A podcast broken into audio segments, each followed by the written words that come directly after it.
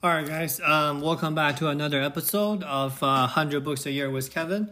Today, um, I want to kickstart a new series. Um, it's called Capital Allocator. It's by one of our um, one of my favorite, probably um, hedge fund person that I like. Um, it's called. Um, his name is Ted Seides. Um, so the reason I want to talk about this book is actually a couple of things. We're to do a um, introduction today, and then tomorrow we're to dive into a little bit more deeper of the quote unquote CIO toolkit.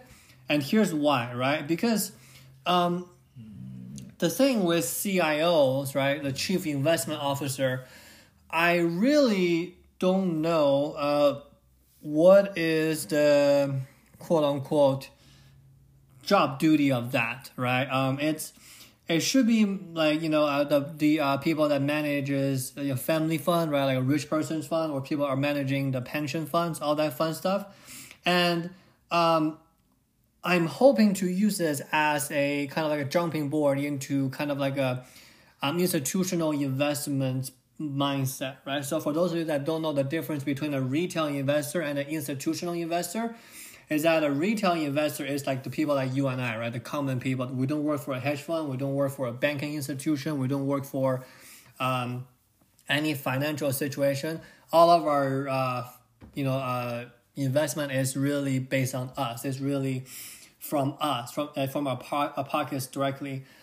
And um, with Ted, I really like him. Um, I listen to his podcast all the time. Uh, it's the same name, Capital uh, Capital Allocators, and um, he was actually famous for um, in 2007. I think we talked about this before on one of our um, John Bogle's uh, low index, in, um, low cost index fund investing podcast, where he made a 10 year bet. Um, the only correction here was was uh, I was not uh, not aware of is that they're actually um, doing a bet based on the stocks, not really based on the um, Okay, this is the, the um, other way around.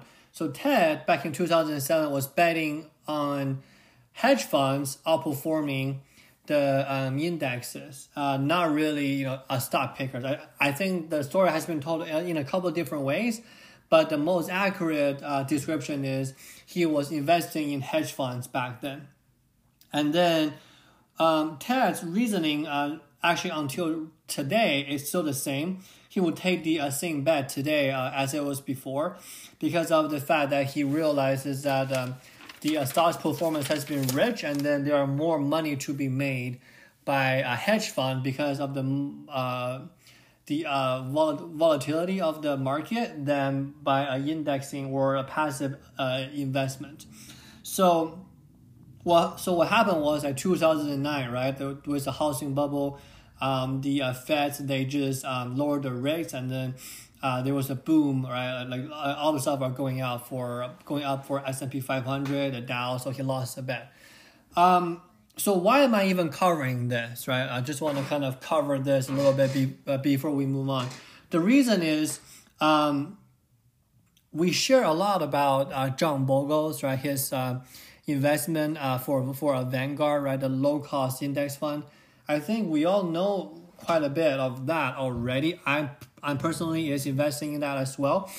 I'm kind of are intrigued about what does the world's elites, chief investment officers, or what do they do in general in uh, in uh, in terms of managing money or uh, perceiving the market.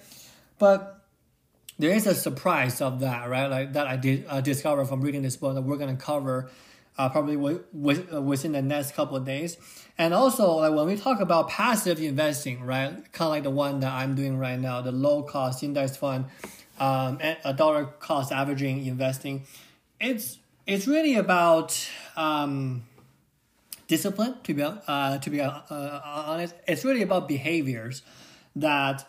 Uh, we need to not do something, uh, quote unquote, sell too early, right? Or quote unquote, be a short term investor than a long term fit.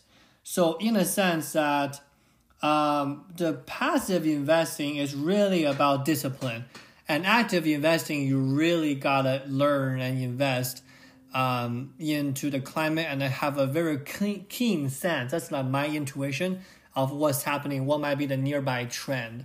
And I'm not saying that, you know, um, those value investors like, you know, Warren Buffett, like they don't know their stuff. They do. But I just feel like active management is something that I don't really know what they think, right? Or how they approach the market. So this is my attempt to understand um, how does world's elite money manager think in regards of their finances. And in the end, I'm probably gonna cover it in the next couple of days, and then there's actually a surprise for me. Um, as it turns out, a chief investment officer is actually not what I think it is. Um, so we're gonna cover that tomorrow, or in two days. I don't know how long this series is. Probably a, a few days, and we'll kind of go from there. All right, guys. Um, thank you so much for listening. Uh, we're gonna do a series introduction today, and then tomorrow we're gonna dive into the CIO toolkit with you guys a little bit deeper. All right, guys. Thank you so much. Have a good day.